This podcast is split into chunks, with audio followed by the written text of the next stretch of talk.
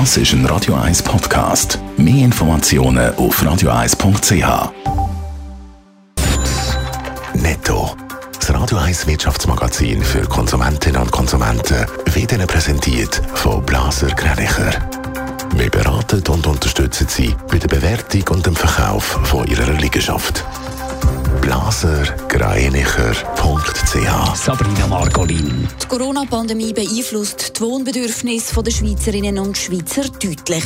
So ist für mehr als die Hälfte der Befragten Balkon, Terrassen oder Garten matchentscheidend auf der Suche nach einem neuen Zuhause. Heisst es in der Wohntraumstudie vom Hypothekenvermittler Money Park. Vor Corona ist das bei einem Drittel der Fall gewesen. Auch der Innenraum, unter anderem die Helligkeit, Grösse und der Grundriss gönnen an Bedeutung. Produktionsstätte Zwisp vom Pharmaunternehmen Lonza soll Unterstützung von Nestle-Angestellten für die Herstellung des Corona-Impfgrundstoff bekommen. Das will dem Unternehmen Fachkräfte fehlen. Laut einem Bericht von RTS sollen Mitarbeitende von Nestle einen dreimonatigen Einsatz absolvieren. Der soll mit einer zweiwöchigen Ausbildung anfangen. Der US-Konzern Microsoft profitiert vom Homeoffice-Trend in der Corona-Krise. Der weltweit grösste Anbieter von Software hat im ersten Quartal von dem Jahr einen Gewinn von 15,5 Milliarden Dollar gemacht, was 44 Prozent mehr sind im Vergleich zu der Vorjahresperiode. Verantwortlich für die guten Zahlen sind laut dem Konzern unter anderem die höhere Nachfrage nach PCs und Videospielen.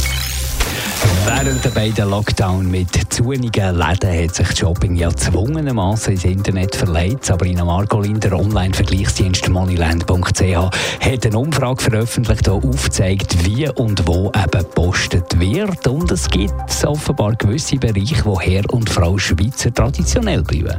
Ja, zwar hat das Online-Shopping ganz klar boomt, aber trotz Corona wird auch weiterhin im Laden gepostet.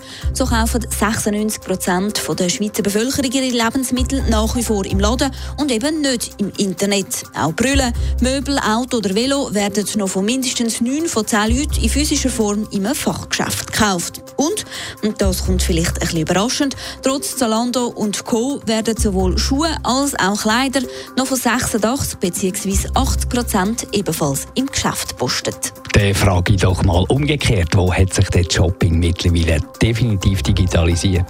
Ganz klar am beliebtesten ist der Online-Einkauf bei Flügen und Reisen. 88% buchen ihre Flüge online, bei den Reisen sind es 86%. Aber auch bei Musik und Software hat sich das Geschäft ins Internet verlagert und laut Moneyland ist es nur eine Frage der Zeit, bis auch bei Bankkontoeröffnungen, Elektrogeräten oder Computer die Läden eben zweite machen. Aber auch online wird übrigens auf verschiedene Art und Weise geshoppt. Gerade die Jungen surfen vermehrt mit dem Handy, ein bisschen ältere Altersgruppen via Desktop-Computer. Computer. Netto, das Radio 1 Wirtschaftsmagazin für Konsumentinnen und Konsumenten.